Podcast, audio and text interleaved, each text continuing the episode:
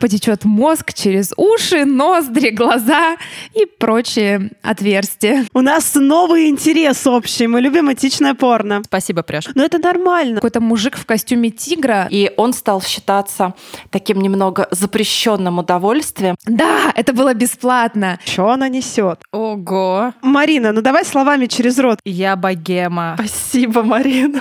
Вот такой у нас подкаст теперь будет, да? Ил, это ужасно, ужасно.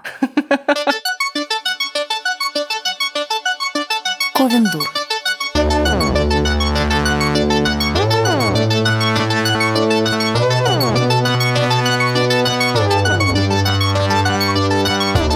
Всем привет!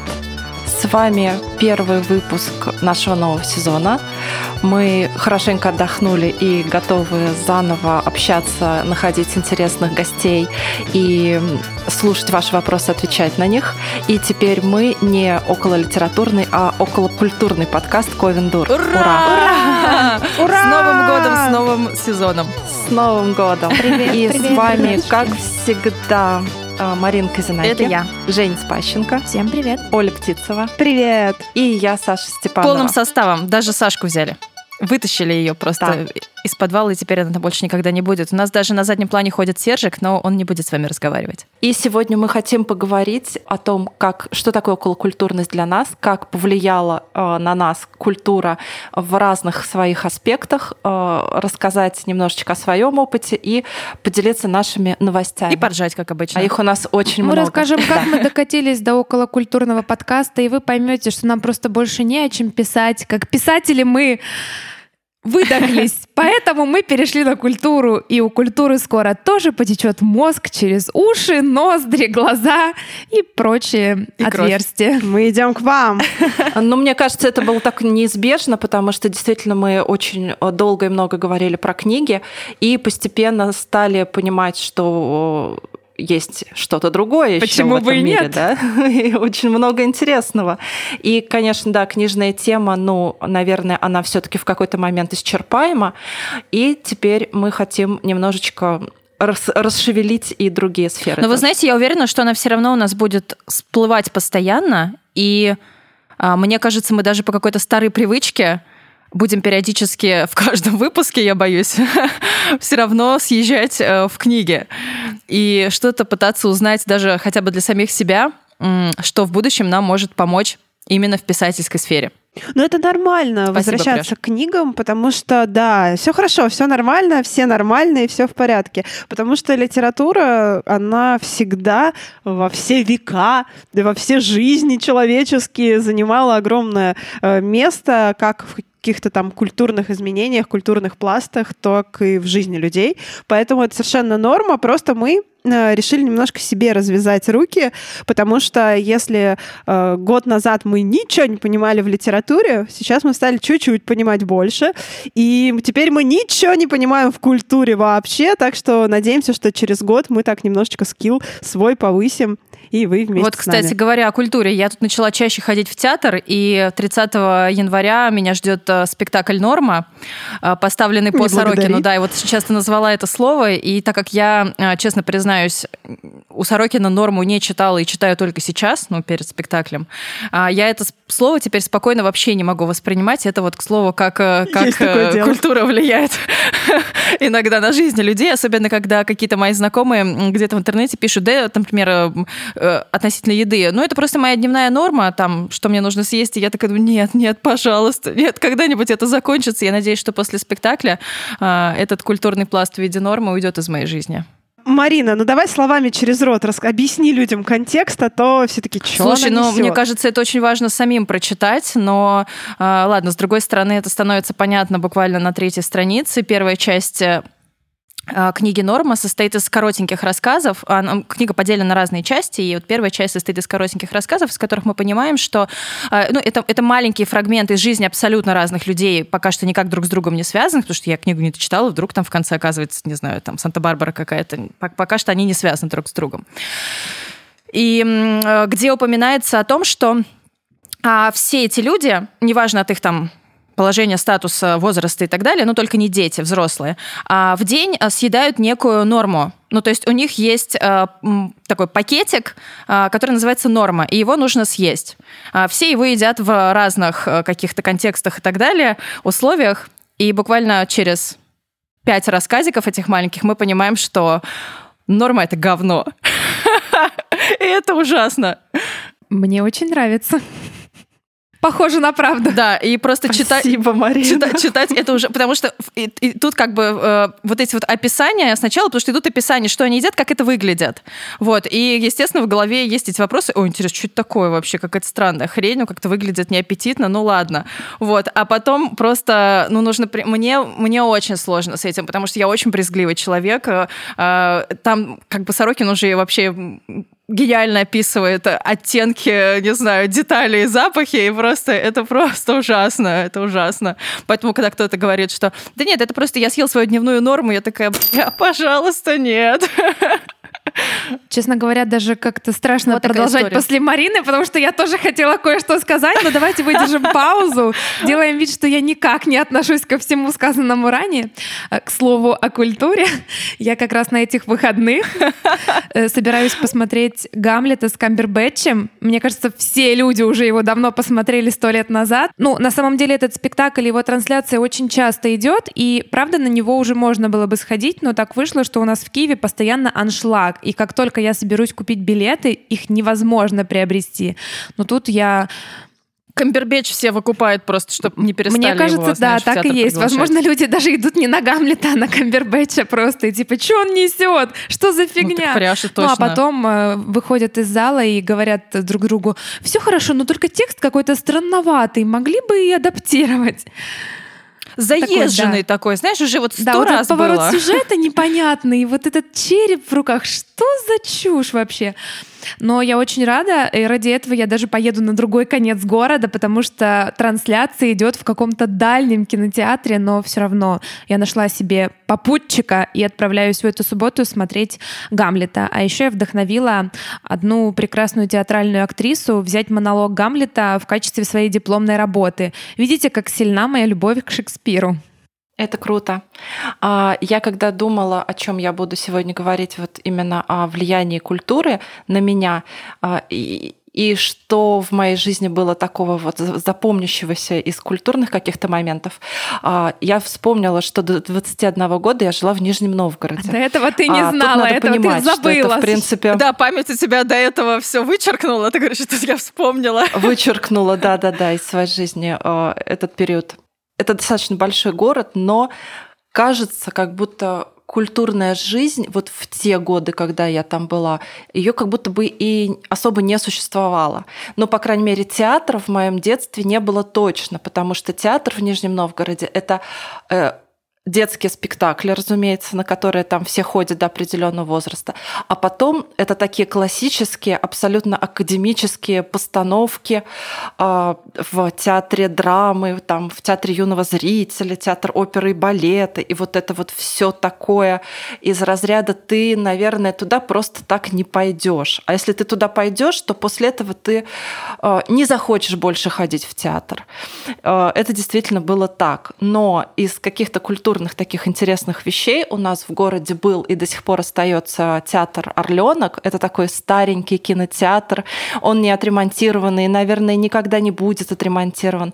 И у них была и есть программа «Другое кино». Они показывали там Ларса фон Триера, Франсуа Озона, Ого. мультики Миядзаки, да, Ким Кидука и там прочее-прочее. И вот именно это, это было очень дешево. Там билет стоит буквально э, наверное, ну, сейчас 100 рублей, а раньше был там 50 рублей. А, и это было настолько действительно то, что на меня повлияло. А, этот а, кинотеатр стоит прямо рядышком с моим факультетом, на котором я училась. И я туда ходила, это, кажется, одна, потому что там постоянно был пустой зал, там самый поздний сеанс, уже ночь. Это и был это твой вот VIP, вещи... Для Сашки. Это был, да, мой, мой VIP-кинотеатр. Там, правда, даже попкорны не продавали, там вообще ничего не продавали. Только кино, только хардкор. И это то, что действительно супер влияет. И сама эта атмосфера которую я пытаюсь сейчас найти в Москве, и вот эти вот старенькие кинотеатры московские очень люблю, там на первых этажах советские. И то, что определяет вообще и сами фильмы, и то, как они были увидены, и в какой период жизни. А, кроме кино у нас еще были а, можно было сходить, например, на какую-то классическую музыку в э, Кремлевский концертный зал за 20 рублей, и можно было сходить послушать хор Нижгар... Вот, как это называлось, когда они сдавали выпускные экзамены в хоровом училище. Это те, которые Можно теперь из «Ведьмака» песню спели, вот про чеканную монету? А, вероятно, да, но тогда это были тоже немножко такие классические, естественно, вещи, и это было бесплатно. И вот за счет того, что этого всего было супер мало, э, и это нужно было еще найти, от кого-то узнать э, через десятые руки, что вот туда надо прийти, это было настолько ценно, потому что именно этого не хватало, и когда ты приходишь приходил туда, ты думал, вау, но это действительно было событие событий. Я богема.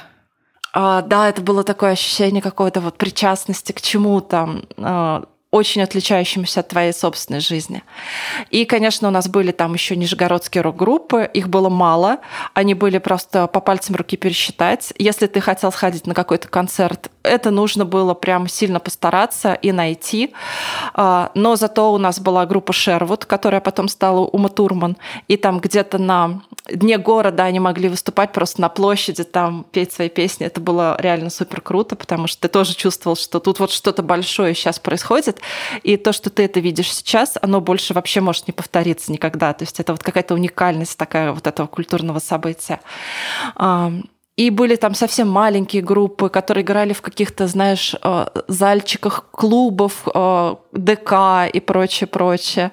Сейчас э, этих названий уже никто не помнит, кроме, наверное, меня. Там малиновая гряда или какой-нибудь кабинет Аспазия, которые вообще там почили в Бозе давным-давно.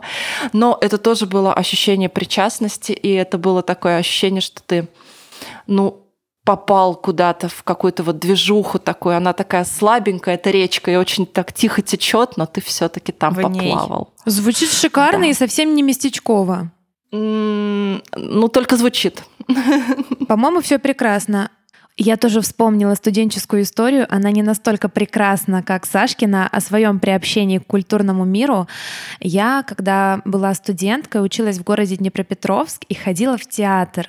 Но в театр я ходила поесть, потому что это был религиозный театр ребят, которые увлекались сахаджи-йогой. И после ужасной, нудной трехчасовой постановки они безумно вкусно кормили восточными сладостями и другими блюдами. Сами понимаете, студентам я была довольно голодным, и я ходила туда, отсиживала эти три часа мракобесия. Там просто какая-то вакханалия творилась. Они плохо играли, они прыгали на каких-то инструментах, там барабанили, пиликали, дудели. Но потом можно было не просто пожрать, но еще и в карманы напихать этих чудесных сладостей. Они были роскошные, такие, знаете, с орехами, с медом. Это было бесплатненько? Да, это было бесплатно. И к ним ходили Они просто одни покупали студенты. твою душу. Да, да. Но я, я не продавалась, слушайте, совсем нет. Все твои чакры Ну ты да, покрывала. но ты вот этот вот, знаешь, побочный эффект, как бы, как бы остальные покупались. То есть тут, ну, один, Возможно, один лишний, ну возможно. что поделать. Возможно. Причем я выработала шикарную привычку. Я приходила, садилась, у меня стекленели глаза, и я три часа просто думала о чем-то своем. Придумывала терновую И ведьму. Да, сидела как зомби со стеклянными глазами, а потом протягивала руку, дайте мне печеньку, где моя печенька? Вот так я приобщалась к культурной жизни. Переходи на темную сторону, у нее есть печеньки. Сейчас, на самом деле, Женька это перешла. смешно вспоминать. Я думаю, ну как так вообще, как такое возможно? Я не помню ни одной постановки. Из всего опыта запомнила только, что там был какой-то мужик в костюме тигра, такой, знаете, как в пижаме. О, ну и он играл тигра. Ну, больше ничего. Я помню только мужика-тигра и печеньки безумно вкусные, поэтому... Зная ваш э, украинский театр, благодаря тому, что мы съездили в Харьков и посмотрели пару постановок, мы понимаем, что, скорее всего, этот костюм тигра в какой-то момент у него распахивался. И это оказался И Онегин. он, значит, выходил, да. Он куда-то запрыгивал в распахнутом э, халате и уходил куда-то на свет в лучший броманс моей моей жизни. Ой, слушай, по поводу халата. Вот такой у нас подкаст теперь будет, Я да? вспомнила, когда ты сказала про Да. распахивающийся халат. Опять же, как раз в Нижнем Новгороде у нас есть театр комедии, и он был отремонтирован в какой-то момент. Прям крутенький такой евроремонтик сделали. И он стал считаться таким немного запрещенным удовольствием, потому что там в академических спектаклях а, иногда были голенькие. Прям совсем? Прям совсем? Боже Или мой! Топлес просто мужчины? Да, топлес, нет, естественно, не совсем, но когда у меня сходили туда знакомые, такие уже люди в возрасте, они просто ушли с середины спектакля, сказали, иу, это ужасно, ужасно. А я сейчас вспомнила, когда я первый раз увидела голову человека на сцене. Это был восьмой класс. А, к нам в Новомосковский драматический театр Блин, сантехник области сейчас стопудово или осветитель. приехал Голый осветитель на сцене. Нет, да-да-да-да-да. Нет, там все было просто близко к первому религиозному опыту. В общем, а, пришел, а, приехал, пришел, а может, они пешком пришли, кто их знает. В общем, какая-то сайт абсолютно программа театра Линком. А, сайт, потому что я уверена, что Линком и не очень в курсе был, что у них есть такие актеры, и что они с прекрасным рок-мюзиклом Юнона и Авось вообще путешествуют по весям и устраивают а, чес настоящий. И я помню, что тогда была такая газета «Антенна» называлась, и там были вставки а, региональные. О, Господи, свят, свят, свят. Были региональные вставки разнообразные. И э, кроме того, что там, значит, рассказывалось про региональное ТВ, э, там еще делали какие-то объявления на тему того, что, значит, э, в Новомосковский драматический театр приезжает какой-нибудь э, воронежский, воронежская труппа с э, спектаклем «Очень женатый таксист». Очень и вдруг, беременный. э, вот в этом вот всем роскошестве я от нечего делать, да, э, увидела, что, значит, в московский этот театр приезжают рок-опера «Юнона и Авось». Про рок-оперу «Юнона и Авось» я тогда не знала ничего. Ну откуда? У меня интернета не было. Но я знала слово «рок». И авось. Потому что тогда я уже Авось меньше. Потому что я тогда уже э, слушала наше радио, и оно открыло мне э, все возможные прекрасности рок-сцены э, отечественной. То есть это был тогда расцвет вообще совершеннейший э, нашего радио, и я тогда слушала всех этих метров рок-сцены русской. И это, кстати, тоже очень повлияло на мое становление. В общем, узнала я, что есть рок-опера, и приедет она в Новомосковский театр. И, разумеется, я собрала небольшую компанию людей, ни в чем не повинных. Мы купили билеты и поехали а, в соседний городочек на этот спектакль. А, сели, я помню точно, мы сидели в третьем ряду, и первые два ряда были, в общем-то, наполнены. Но где-то до первых 15-20 минут всего происходящего потом люди начали просто уходить. Купили ли вы А, бинокли, собственно, птица? Ну, третий ряд, какие бинокли, у меня там было зрение лучше, чем сейчас.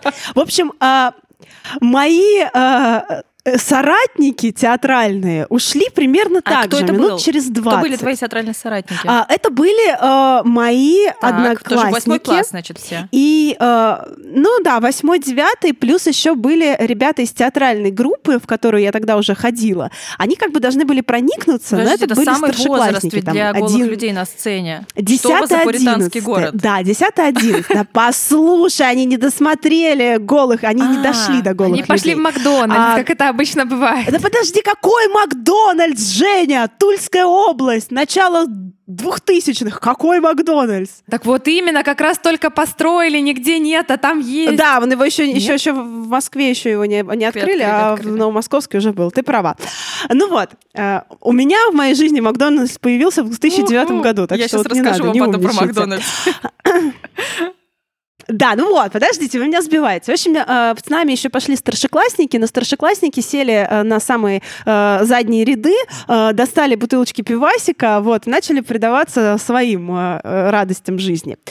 В конце концов, из трех рядов осталась я, и еще пару бабушек, которые, скорее всего, либо уснули, либо умерли. Я не знаю, не уверена. С Либо биноклями. слепые, у них просто очень плохое зрение. С чего начинается э, рок-опера Юнона и Авось? Если кто не в курсе, кто не видел. Это все начинается с православного хора. То есть э, там выходит э, граф Рязанов, начинает петь, что он, значит, борется с престолами. Жена у него умерла. Э, он просит у государя, чтобы дал ему два корабля отправиться на берег Америки. Значит, налаживать э, торговые связи. И это все меня поразило. Этот хор, который был, э, ну, мне кажется, они ставили фонограмму, но неважно. В общем, я сидела с огромными мурашками. Мне нравилось до невозможности. Я ни хрена не понимала, что происходит, но я прямо вот пропиталась всем. Это был первое, значит, начало, начало, начало. Потом, значит, Рязанов приезжает, видит молодую Кончиту, влюбляется в нее, понятное дело. Они очень красиво танцуют. А потом она уходит молиться, просит, значит, Господа, чтобы тот ее от всех э, тягот э, плоти воздержал. Рязанов подходит к ней со спины и срывает с нее ночнушку. И на одну бесконечную секунду в зале Новомосковского драматического театра на сцене, в самой середине сцены, вдруг вспыхивает обнаженное, белое, мягонькое тело актрисы. Боже мой, я чуть не ослепла тогда. Мои а, вот эти вот ребята из 10-11 классов, которые приехали, они пивом подавились. Они вообще не ожидали, что такое возможно. Что реально могут на сцене показать Это голую тетку. опыт. А, Я думаю, да. В общем, ну, скорее всего, да, первый раз у многих случился именно в этот момент. Не могу сказать, э, что это как-то драматургически э, было каким-то образом оправдано, но э, шок от э, т- культурный, от увиденного Главный культурный. остался. У Он, же правда, околокультурный подкаст. Да, правда. И вот поэтому у нас Готовьтесь. околокультурный подкаст, ребята. Не забываем об этом. Но рыдала над э, «Я тебя никогда не увижу, я тебя никогда не забуду», я, конечно, продолжая в голове прокручивать, что твою мать, это была голая женщина, боже мой.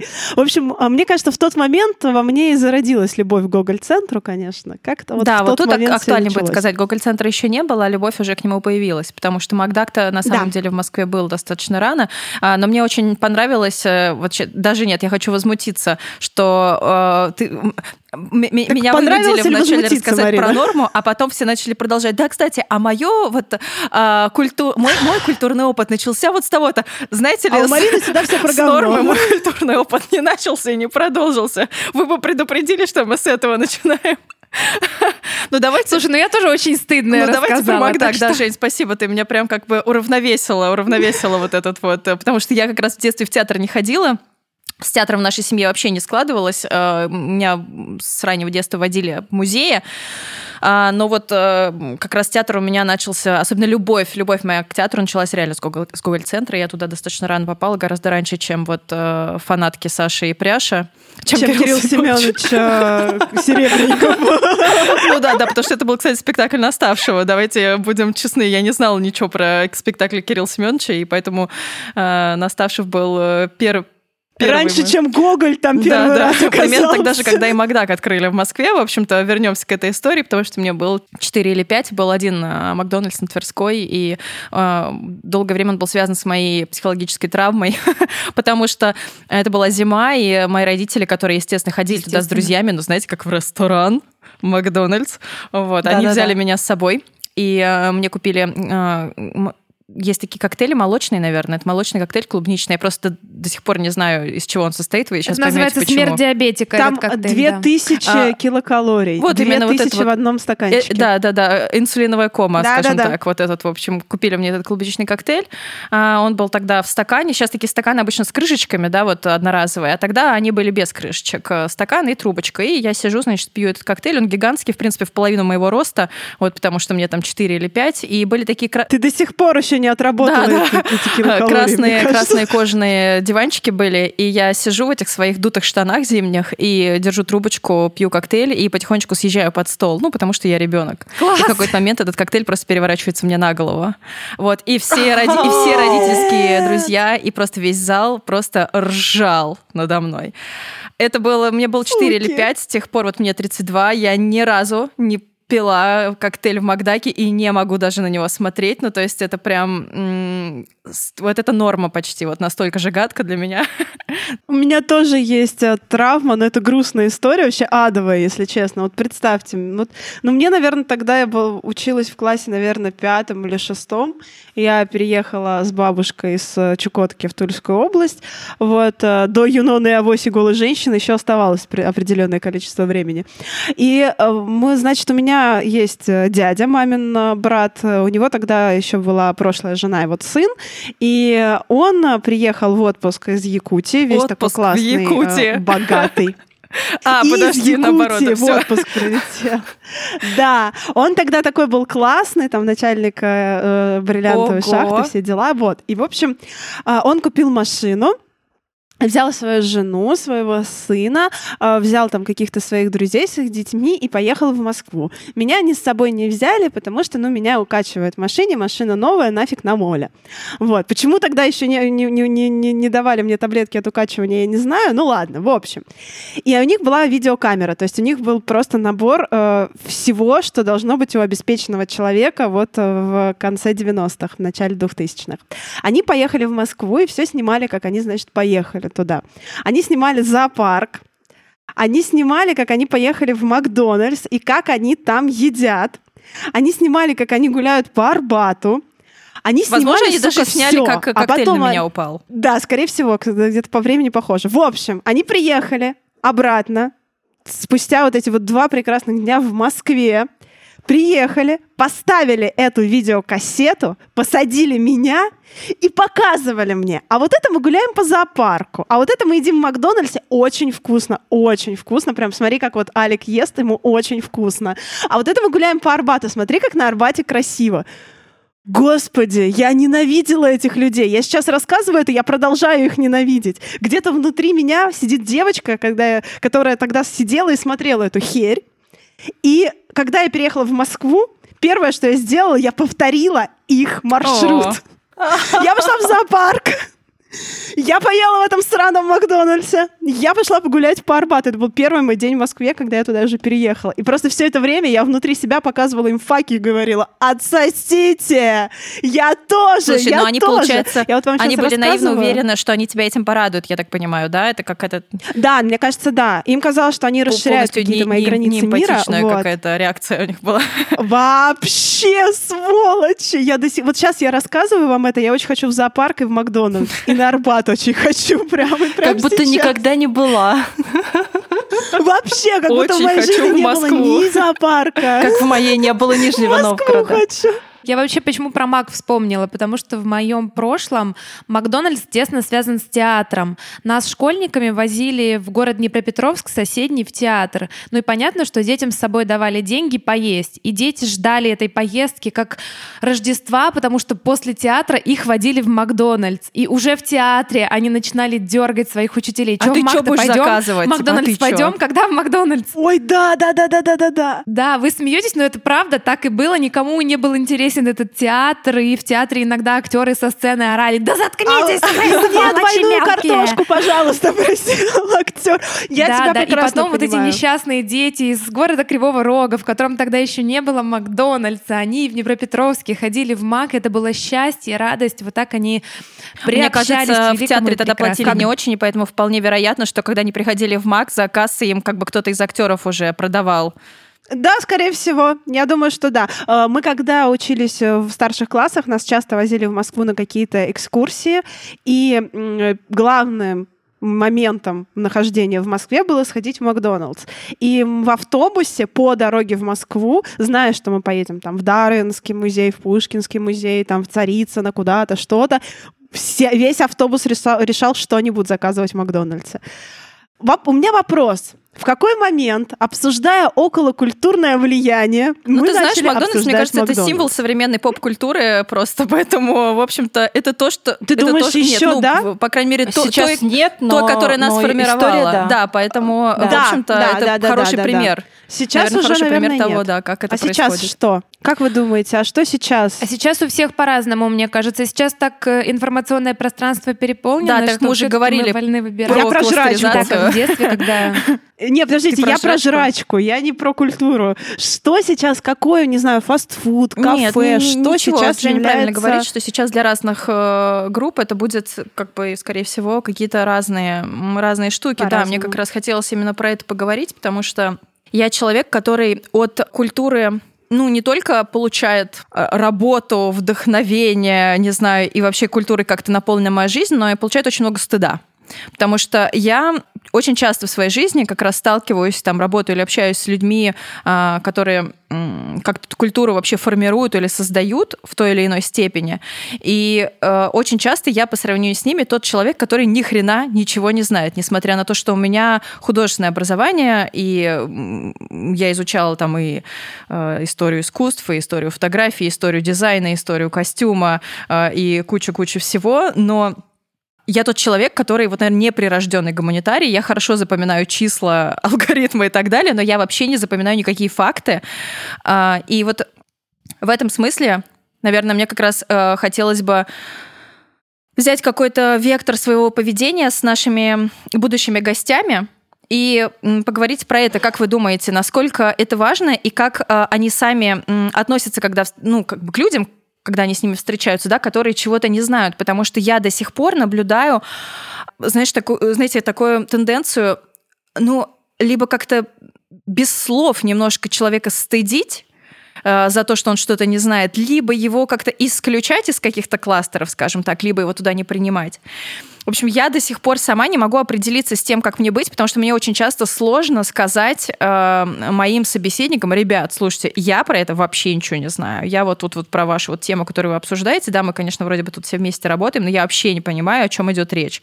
И мне как-то и стыдно, и обидно, потому что изучала я действительно много чего, вот, но чуть попозже хочу как раз рассказать, как это на меня повлияло, потому что я очень вижу, что Пряж хочет что-то вставить. Нет? А, все нормально. Ты просто так э, подним- поднимаешь микрофончик, что я думаю, сейчас Пряж пошутит надо мной. Это ее обычное выражение лица. Она всегда хочет что-то вставить, даже когда не знает об Пошутить над нами. Вообще, да, я хотела пошутить на прошлую тему про э, культурный код еды, что вот у нас это блинчики из теренка, потому что можно оплатить спасибо А, от у меня Сбербанка. Тинькофф. Это все Видишь? шутки, которые, Не да, варик, которые видишь, я, я- могу я в другом простите, кластере. девочки. Я Спасибо, заплачу за тебя, я спасибо. заплачу за тебя с Ребята, Ну, тогда я продолжу, Да, о чем потому вы что- говорите? О, Пузатая хата офигенно, но тоже, блин, не формирует. Она формирует, вот да, нашу культуру поездок в Киев. Это, это да. Тут, конечно, не Но Да, мне да, кажется, все рано или поздно встречаются в шоколаднице.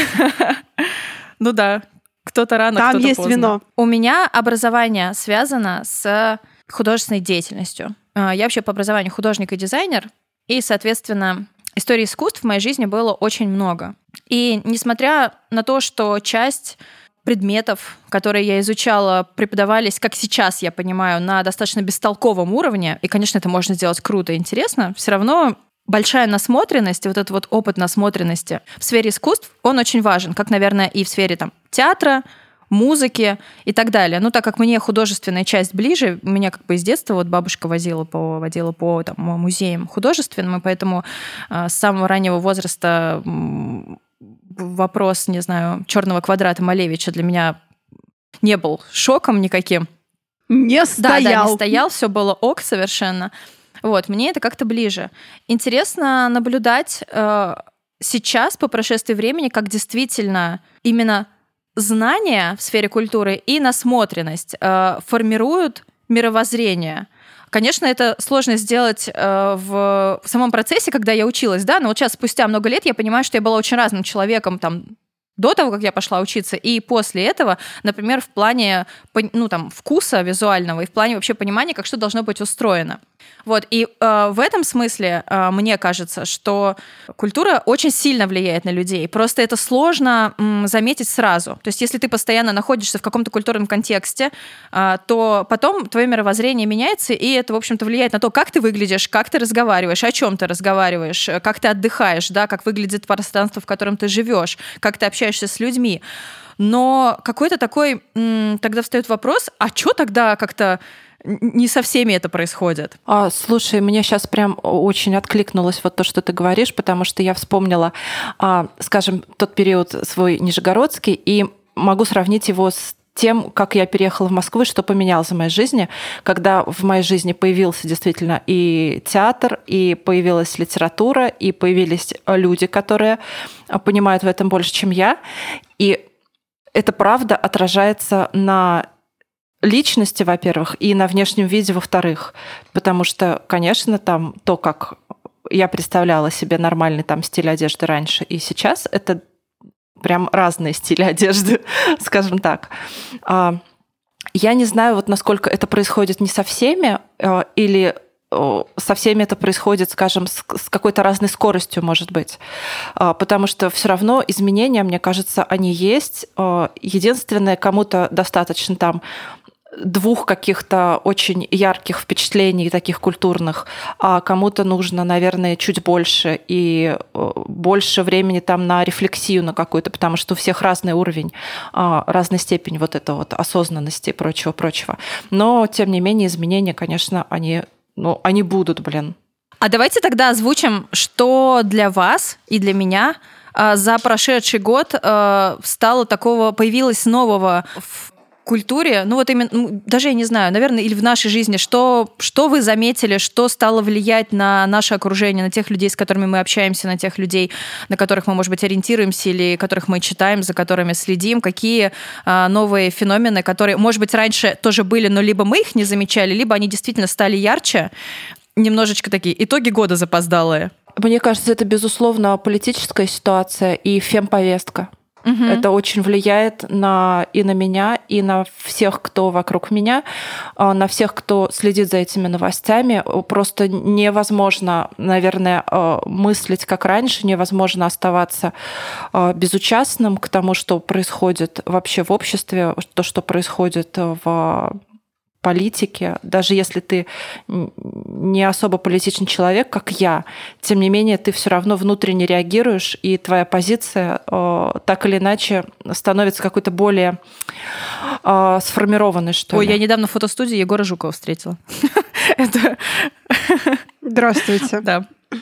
Здравствуйте. У него сейчас выходит, по-моему, его канал «Условно ваш», и у него там будут всякие интервью с э, разнообразными деятелями, по-моему, если я не путаю. Ну, что-то я из, из этого видела. Слушайте, я, наверное, очень восприимчивый человек, мне достаточно несколько дней подряд э, чем-то увлечься, что-то начать о чем-то читать, что-то смотреть, кого-то слушать. И мне кажется, что весь мир уже вокруг меня э, изменился. Это очень так скоротечно, но с другой стороны, это очень яркое эмоциональное переживание. Например, я могу посмотреть какое-нибудь э, интервью или фильм о, на канале еще не Познер, и так глубоко проникнуться всем, что там говорится, посмотреть э, тысячу и один видос на эту тему, прочитать какую-нибудь книжку, начать э, рыть в интернете статьи, слушать музыку, о которой говорится в этом ролике. И мне кажется, что у меня просто мир весь пульсирует э, в одном ритме с этой темой. Например, какой-нибудь его фильм про Тарковского вот вышел, к примеру. А, там было большое интервью с сыном Тарковского, и это какой-то невероятный неверо... ну, во-первых, это невероятная история семьи, во-вторых, это невероятные люди и невероятная манера поведения, манера речи, манера построения ответов, а, даже темпор голоса у всех, кто а, участвовал в этом фильме, он какой-то не, не земной, не, подход... не, не похожий на а, тех людей, с которыми я общаюсь в реальной жизни, и это так меня поразило, это так меня вовлекло, что, э, как, наверное, неделю я ходила под огромным впечатлением, и э, мне казалось, что вообще все меняется на глазах. А потом, конечно, это вот эта влюбленность. Я вообще очень влюбчивый человек, и я очень легко влюбляюсь в какой-нибудь образ, э, в какую-нибудь атмосферу, в каких-нибудь людей. Это такое какое-то абсолютное вовлечение духовное, эмоциональное в происходящее. И, э, конечно, это со временем, там, неделя прошла, и это отпускает, и ты возвращаешься в какую-то свою будничную рутину, но все равно оставляешь внутри себя ощущение, что что-то поменялось. То есть вот такими маленькими кирпичиками э, влюбленности в какое-то внезапное, яркое, какое-то внезапное, яркое эмоциональное, культурное переживание я себя новую выстраиваю. А, ну скажи, для, для тебя, получается, за прошедший год тогда вот это какое-то журналистика вошла в твою тему? Вот журналистика в таком смысле а... Качественных интервью? Наверное, не совсем. Я признаю, что прошлый год был социально и политически суперактивный, и нельзя отменить э, э, это влияние на меня, да, как ну, я на думаю, мою тут жизнь, мы все согласны тех, просто кто с этим, рядом да, находится. Не возразил. Да, но э, я не могу сказать, что я вовлекаюсь и влюбляюсь в происходящее и становлюсь каким-то ярым, э, э, ярым, яро сопереживать происходящему. Меня это волнует, меня это задевает, это часть моей повседневной жизни, но мне, вот оборачиваясь на прошедший год, я не могу сказать, что это принесло мне какой-то, какого-то огромного роста, вот именно э, какая-то политическая моя активность. А, также там вопросы какие-то социальные, которые делают мне больно, которые меня волнуют и которые я поднимаю, они опять же, это было ну, такая важная будничная штука, внутренняя и внешняя борьба с какими-то несправедливостями. Но э, самое главное, то, что меня строило весь прошлый год, это какое, какие-то вот эти вот сильные эмоциональные и э, культурные э, всплески благодаря э, источникам совершенно разнообразным. Да, это какие-то могут быть, были э, интервью, видео крутых э, журналистов э, вроде «Еще не поздно», с другой стороны, это э, театр, это Э, поэзия современная и нет, это какие-то вышедшие книги или книги, попавшие мне в руки, и музыка, и прочее, прочее, прочее. Так что вот это какие-то влюбленности э, яркие и краткосрочные, которые меня вот так вот строят влюбленности в культуру. Я хочу, кстати, с Сашкой события. согласиться вот. по поводу э, вот этой вот политической активности. Я хочу порекомендовать всем, кто от политики пока далек, смотреть Екатерину Шульман. А, чтобы такое образование в О, области да. политологии получать таким а, более легким способом, скажем так. А, но действительно, вот ты сейчас прямо упомянула музыку, действительно много музыкантов стали обращаться к политической теме каким-либо образом метафорично или напрямую, выступать на митингах, писать про это песни, писать песни просто про то, что происходит в социальной жизни страны. Для меня это тоже стало чем-то таким необычным и удивительным. Возможно, это было и раньше. Я тут опять говорюсь, я человек, который не может следить, и мне прям не получается следить за всеми сферами культуры. Но для меня это каким-то было важным событием, таким я это отметила, что ого, значит, э, куда-то это проникает, э, вот, например, и в музыку. И правда стало много этого социального. Да, фем-повестка, я тоже соглашусь.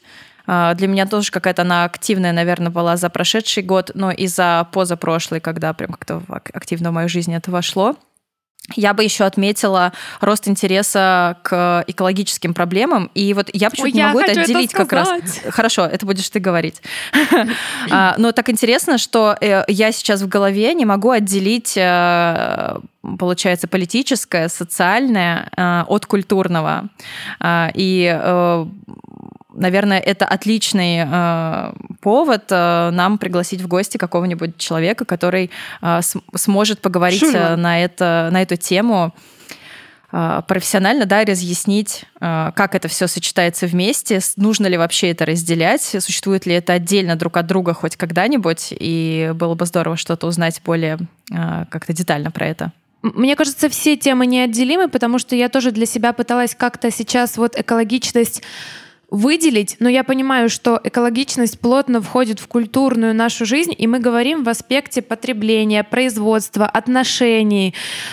Экологичность как повестка, она везде, потому что хочется больше заботиться о природе, заботиться о том, что мы носим, что мы едим вообще, как мы себя ведем с животными, с окружающим миром. И из каких-то Жень, технических... извини, вмешаюсь. Про экологичность. Шоперы, они же вошли прям в моду, да? Мы все ходим с этими шоперами э, именно потому, что как бы мы отказываемся от пакетов. Шоперами, Очень но не круто. шопимся. Вот, то есть Да, э, из, у нас нет денег. из А каких-то технических тем экологичность превратилась в такую повестку жизни. И для кого-то это просто дань моде, вот как шоперы, человек купил, но все равно это хорошо. Даже если он не разбирается в теме, купил и использует долго, это уже плюс, это уже победа. Мне как раз очень нравится, эта тема для меня важна, и я понемножку иду к тому, чтобы детально разобрать, э, что я ем, свой рацион, может быть, отказаться от мяса. Мой муж, в конце концов, об этом начал говорить, хотя он мясоед, и сложно было ему это как-то, знаете, насильно насадить, сказать, все, теперь мясо мы есть не будем. Вот. Ну и вообще, в целом, э, я читаю на каких-то крутых сайтах, которые занимаются производством одежды, что они не хотят, чтобы у них появлялись э, ссылки на Алиэкспресс. Это тоже очень круто, ну, потому что они это объясняют тем, что это ужасное массовое производство, где не соблюдаются, как правило, ни условия работы, ни нормальные зарплаты, и они не хотят, чтобы у них это транслировалось на сайтах, в лентах. Как это проявлено в сфере искусств тебе попадалось? Я вот знаю очень многих иллюстраторов, которые стали рисовать на эту тему. Действительно, тему этичности, экологичности, бодипозитива, э, вот, э, отношения такого бережного к природе, к животным, э, к еде и так далее. Как-то еще это проявляется? Может быть, уже кто-то знает про какие-то постановки, перформансы, выставки? Выставка, мусорная выставка, конечно, в музеоне же. В гараже? В музеоне? В музеоне. Да. В гараже, точно, в музеоне, господи, в гараже. Точно. Женька? Все? Давай, вспоминай, вспоминай песни. Песни про, про шоперы, про биоразлагаемые пакеты. Кино Про однозначно. Надо такое Ну, То есть написать. э, сначала это может быть какая-то отдаленная тема, когда кто-то спасает китов, и я думаю, что постепенно об этом будут снимать Я думаю, больше что в литературу это войдет прям. Да, особенно в какой-то young adult э, литературу, мне кажется, вот эти темы, они прям все должны войти. Я тогда назову документальное кино, потому что я вижу, как э, э, интернет-журналисты все больше прибегают к этому жанру.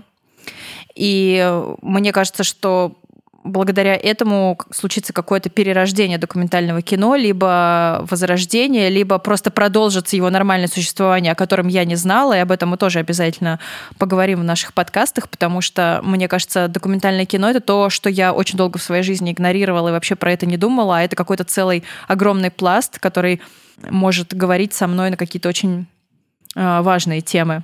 Вот, и прошлый год прям для меня как-то знаменован тем, что э, журналисты и блогеры, за которыми я слежу, вдруг начали прибегать к такому полноценному, нормальному документальному кино. А, Слушай, я сейчас пыталась вспомнить, что в литературе на эту тему есть, и вспомнила, что в моем детстве было очень много а, книг, именно таких советских книг, вообще о животных и о, о заботе о них, о природе.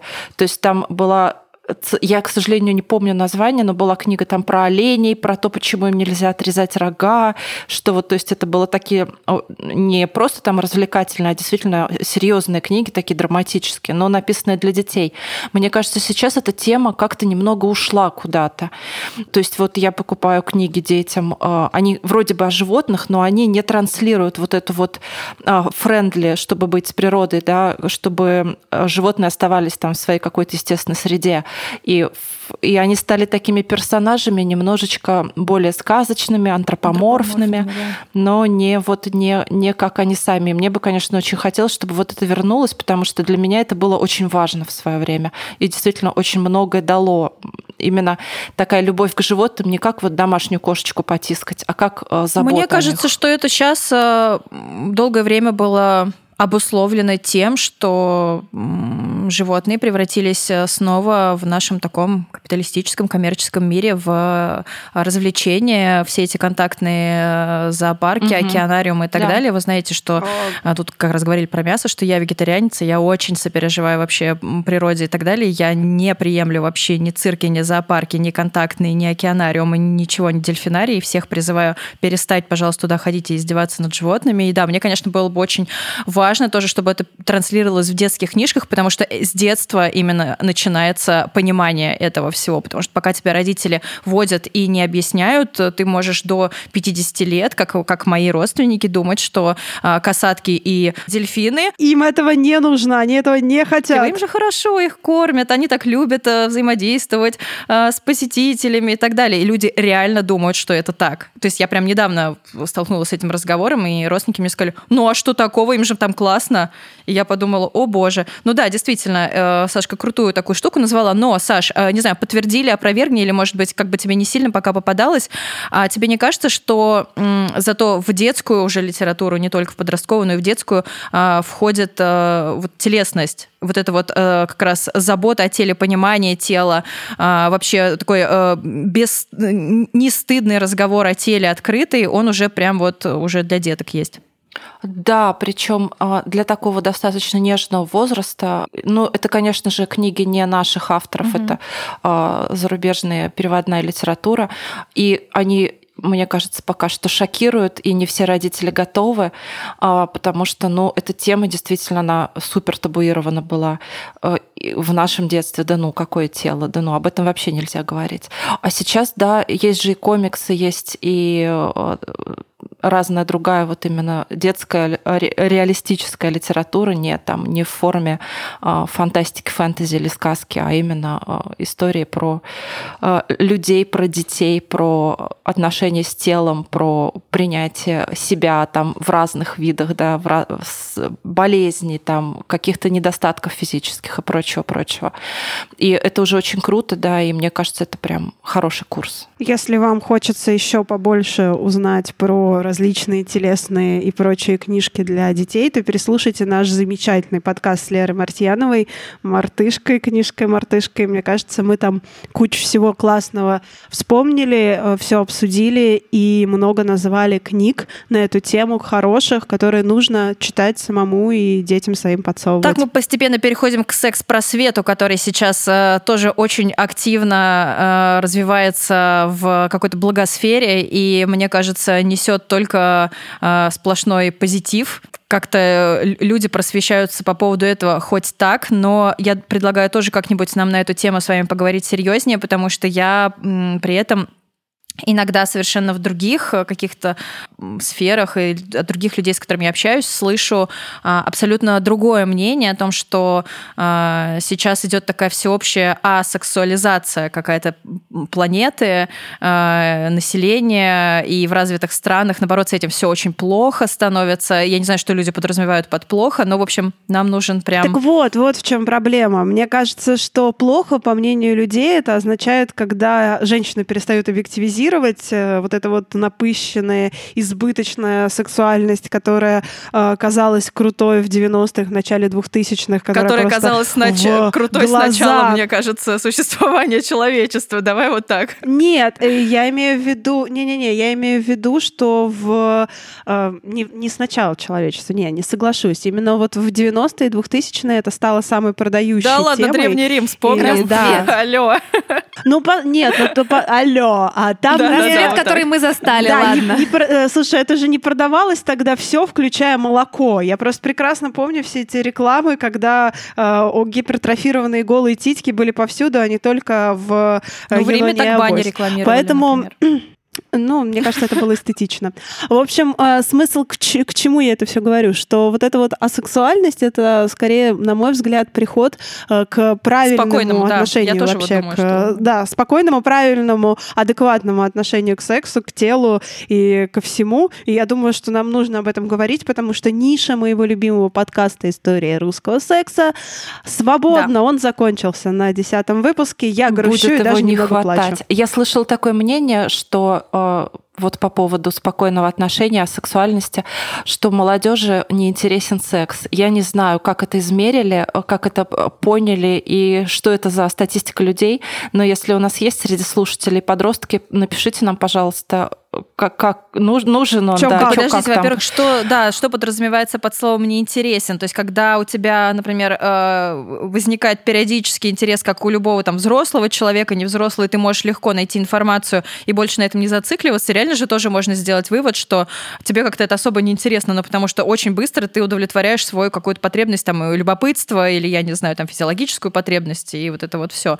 А, а другое дело, что неинтересен, когда лю- людям просто не хочется. И вот я думаю, что нам стоит с вами поискать какого-нибудь э, Да, культуролога, да. Нужно сексолога. Я тоже читала о том, что зарубежные подростки отказываются от секса э, часто в раннем возрасте, потому что их интересует э, музыка, учеба, культура. И это странно для подростков. Может быть, э, в этом плане как раз когда, гомосексуальность когда такая. не запрещено, когда Конечно. не табуировано, когда это нормальная часть жизни, то э, мы просто Человек перестаем может выбрать.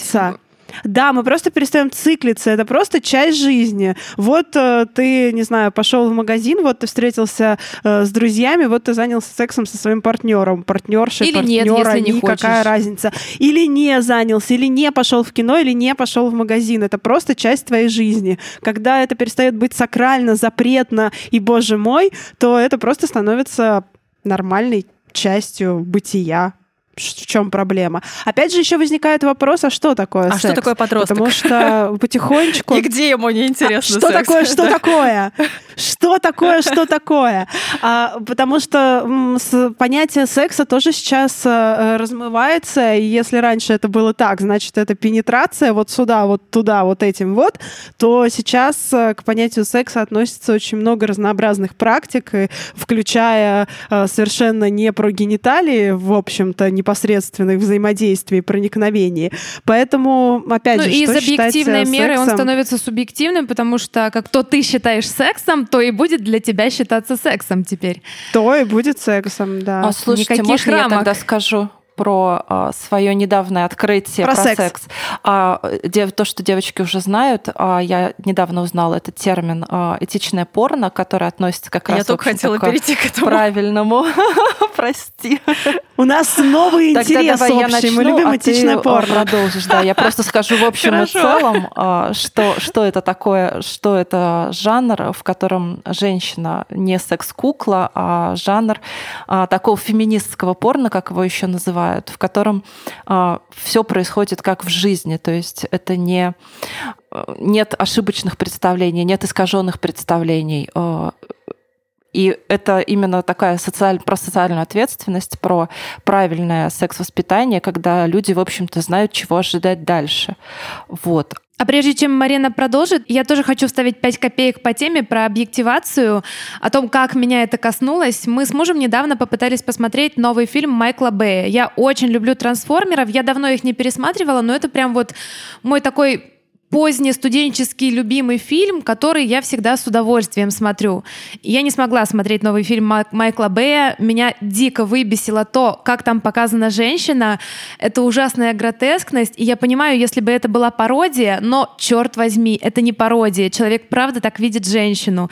И через 20 минут моих воплей, шипения, возмущения муж просто выключил и говорит, все, хватит, успокойся. Ну, то есть меня так забомбило, мне было настолько неприятно и обидно. Еще там два года назад я бы вообще ничего подобного не испытала. Я правда не могла смотреть, я не понимала, зачем так показывать женщину, и э, искренне радовалась тому, что есть другие сериалы для подростков, другие фильмы, и, скорее всего, современные подростки, и те, которые будут через 10 лет, я надеюсь, когда увидят нечто подобное, они скривятся и скажут, в смысле, Майкл, что за хню ты снял?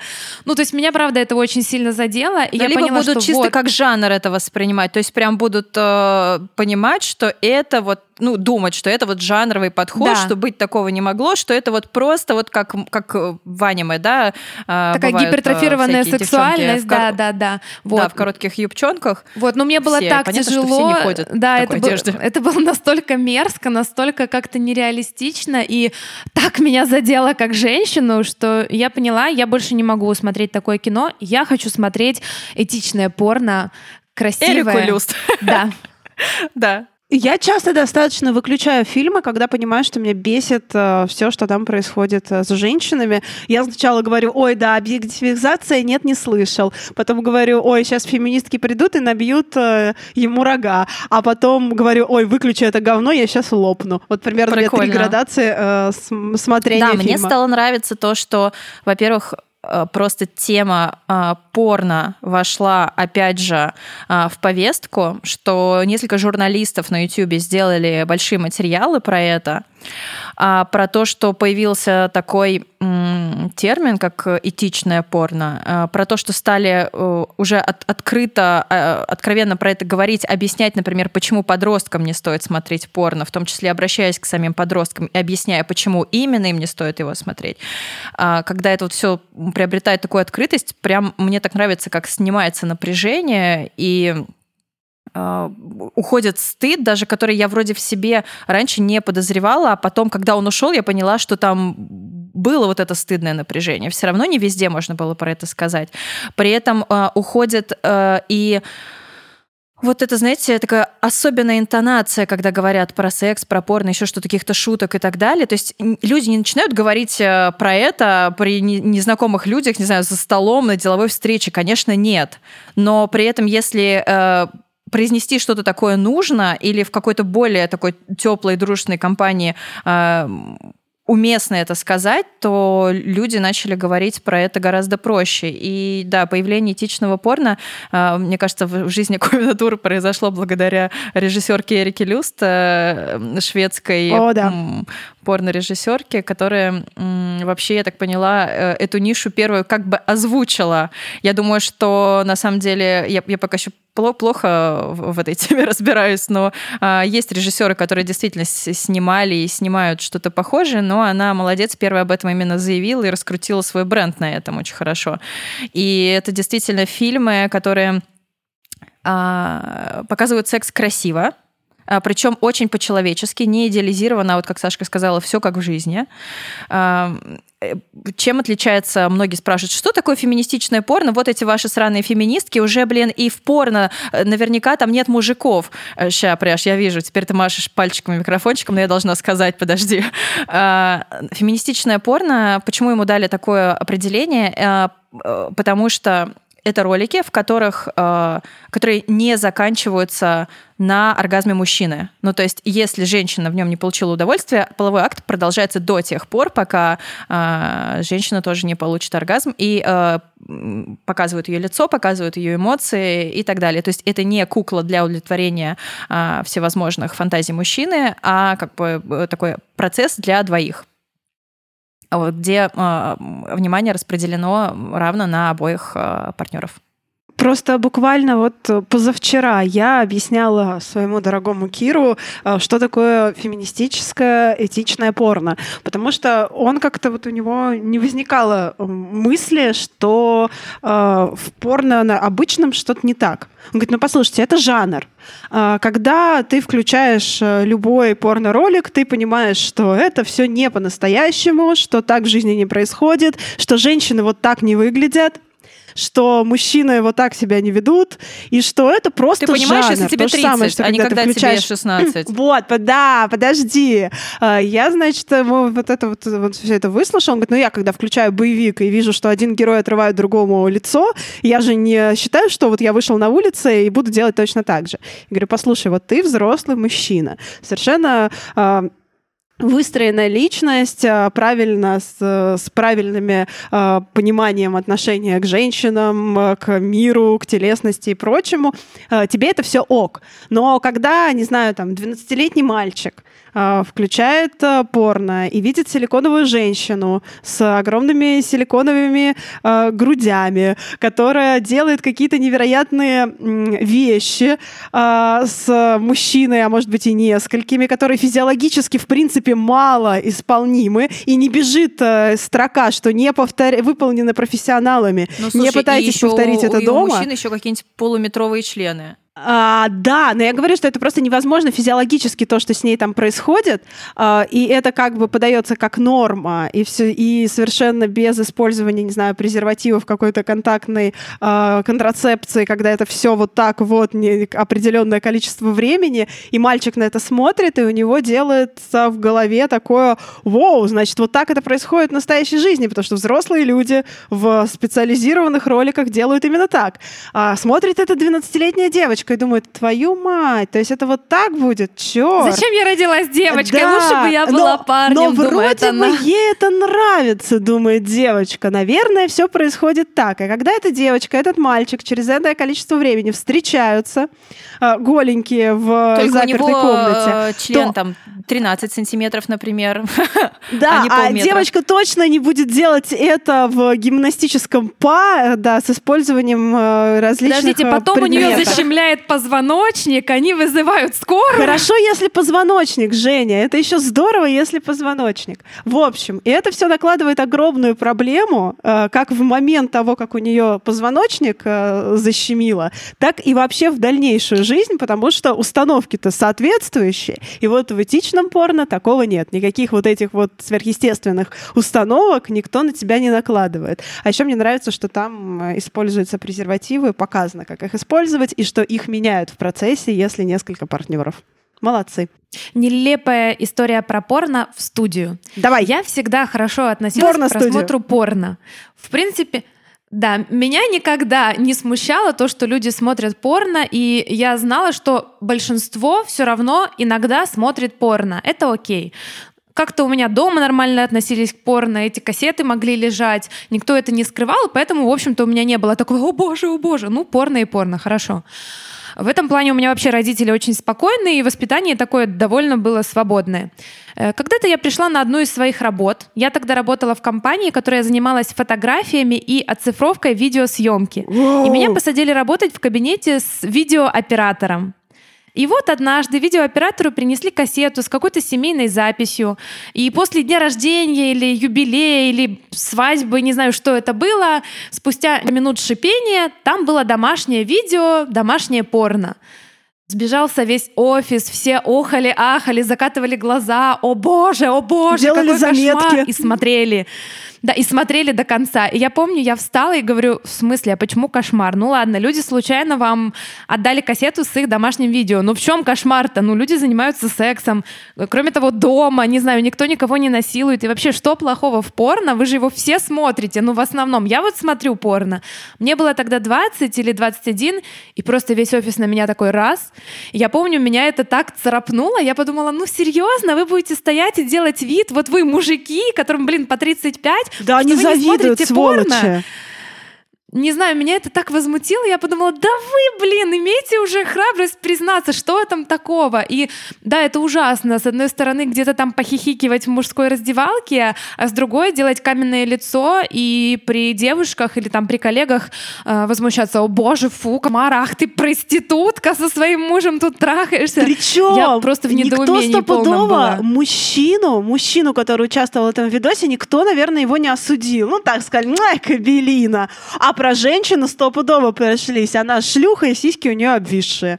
Вот я уверена, что Да, так ну было. блин, это вообще была его жена, это было случайное видео, которое попало к нам в студию. Не знаю, это прекрасно, то, что люди занимаются сексом, еще и записывают, и потом радуются. Ну, случайно попала кассета, ладно.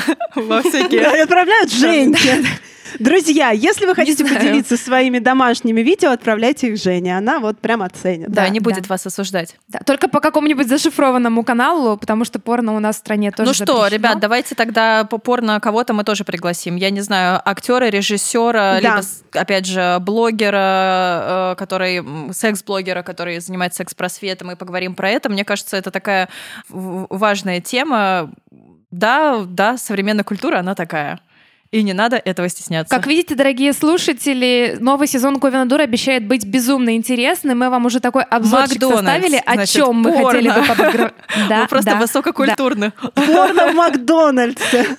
Друзья, вы послушали все наши рассуждения по поводу нового сезона. В принципе, мы просто вас пригласили на эдакую летучку а, нашего э, Ковина Дура, где мы обсуждаем, что же будет дальше. Поэтому, если у вас возникают какие-то мысли, а, темы, герои, проблемы, конфликты, какие-то материалы, которые нам хорошо бы изучить и обсудить в процессе выпуска, то, пожалуйста, пишите нам это в комментариях. Мы с удовольствием все посмотрим, э, подумаем и составим просто невероятный контент-план на новый а наш еще сезон. мы хотим записывать больше подкастов четвером, вернуться к формату скорее нашего первого, наверное, сезона, когда мы чередовали подкаст а, с гостем и говорили на какую-то там более такую узкую тему, и подкаст а, наш болтательный, смешной, а, на какую-то тему именно трогающую нас самих в большей степени. Поэтому я вам предлагаю идеи для таких подкастов кидать тоже. Если вам правда хочется узнать, услышать наше мнение по поводу какого-то вопроса, узнать, как мы с этим сталкивались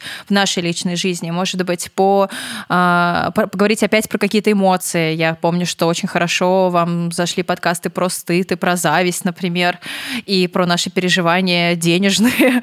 Вот, то обязательно это тоже пишите.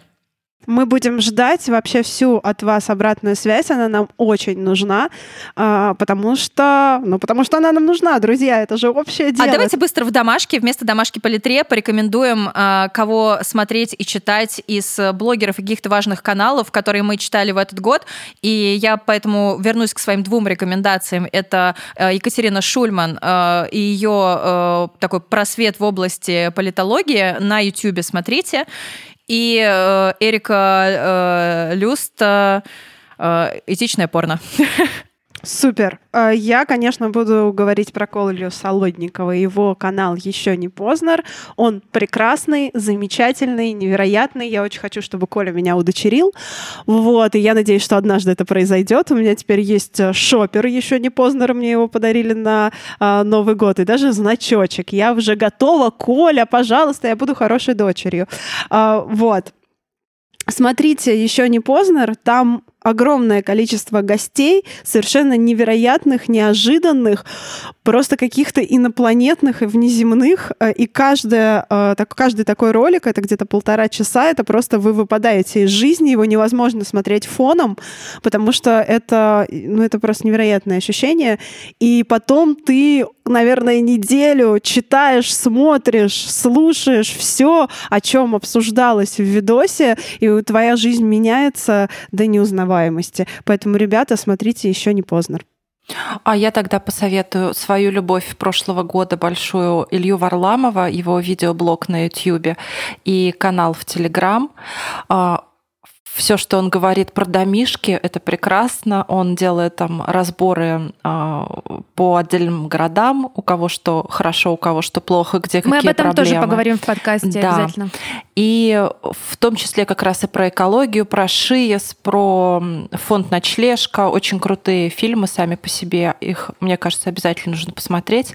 И вторая рекомендация – это будет телеграм-канал «Такие дела» и портал «Такие дела», которые можно просто найти через Google – они делают, конечно, огромные, очень важные вещи, э, собирают пожертвования э, точечные для помощи детям и взрослым, которые очень в ней нуждаются, и помимо этого пишут крутейшие статьи, которые, мне кажется, ну, это о том, что происходит с нами сейчас, о том, что происходит вокруг нас, и знать это прям надо-надо.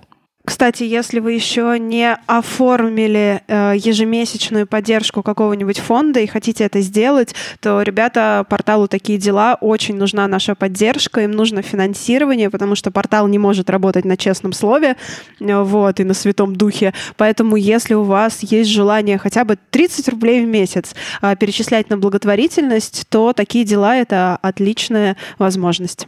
Э, я в качестве рекомендации приглашу всех на авторский курс Оли Брейнингер «19 век с доктором Брейнингер». Я его сейчас прохожу. Это литературный курс, так как у меня в школе, в общем-то, русской литературы было раз-два и обчелся по книгам. У меня огромный пробел, как вы понимаете, в этой теме. Но Оля хороша тем, что она рассказывает об авторах, о книгах и дает возможность взглянуть на них под другим углом. Поэтому даже если вы читали ту самую русскую литературу прекрасную вы можете перечитать не со школьной позиции, но вот с позиции взрослого человека и найти там что-то новое, что-то свое. Э, приходите. Я думаю, что э, у Оли скоро стартует второй курс такой же, и вы сможете туда попасть э, по скидке. Э, наш авторский промокод Ковендур вводите, и будет вам скидка, счастье и много прекрасной русской литературы 19 века. На этом мы потихонечку закругляемся. Спасибо, что дождались нас из нашего отпуска. Мы хорошенько отдохнули, это правда было нам нужно. И поэтому мы надеемся вернуться в активный распорядок выхода нашего подкаста. Скоро услышимся. Спасибо всем. Помните, что слушать нас можно на всех подкаст-платформах планеты. А для наших патрончиков у нас есть специальные секретные подкастики. Совсем скоро уже э, следующий появится. Вот, так что поддерживать нас на Патреоне тоже можно. Мы всегда в постоянном общении с нашими патронами в секретном чатике. И это тоже такая возможность э, пообщаться с Ковином Дур прям вот так вживую. Ура! В общем, ребят, спасибо, мы по вам скучали. Темы будут интересными, как вы уже поняли. Да-да-да, всякие видео, э, материалы эксклюзивные Женька обещает. Да. Для наших патронов, ребят. Спасибо да. всем, было Да.